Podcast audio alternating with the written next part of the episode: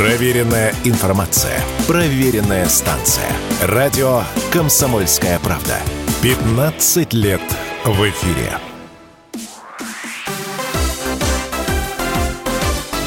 Новости спорта.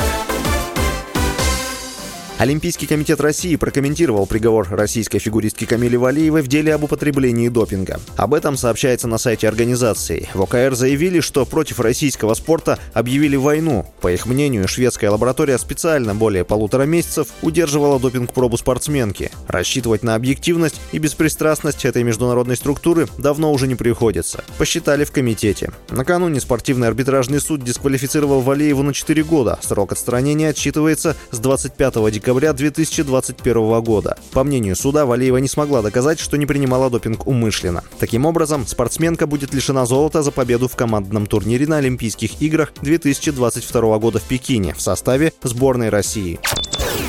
Московский «Спартак» обыграл Нижегородская «Торпеда» в матче регулярного чемпионата континентальной хоккейной лиги. Встреча в Москве завершилась со счетом 3-2. «Спартак» в четвертый раз в сезоне обыграл «Торпеда» и занимает четвертое место в турнирной таблице Западной конференции.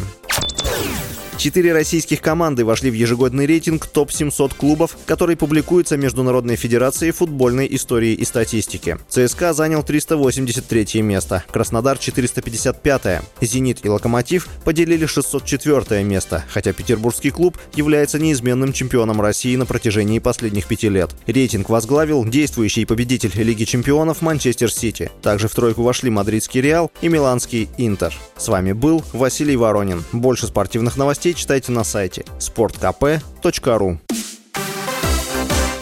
Новости спорта.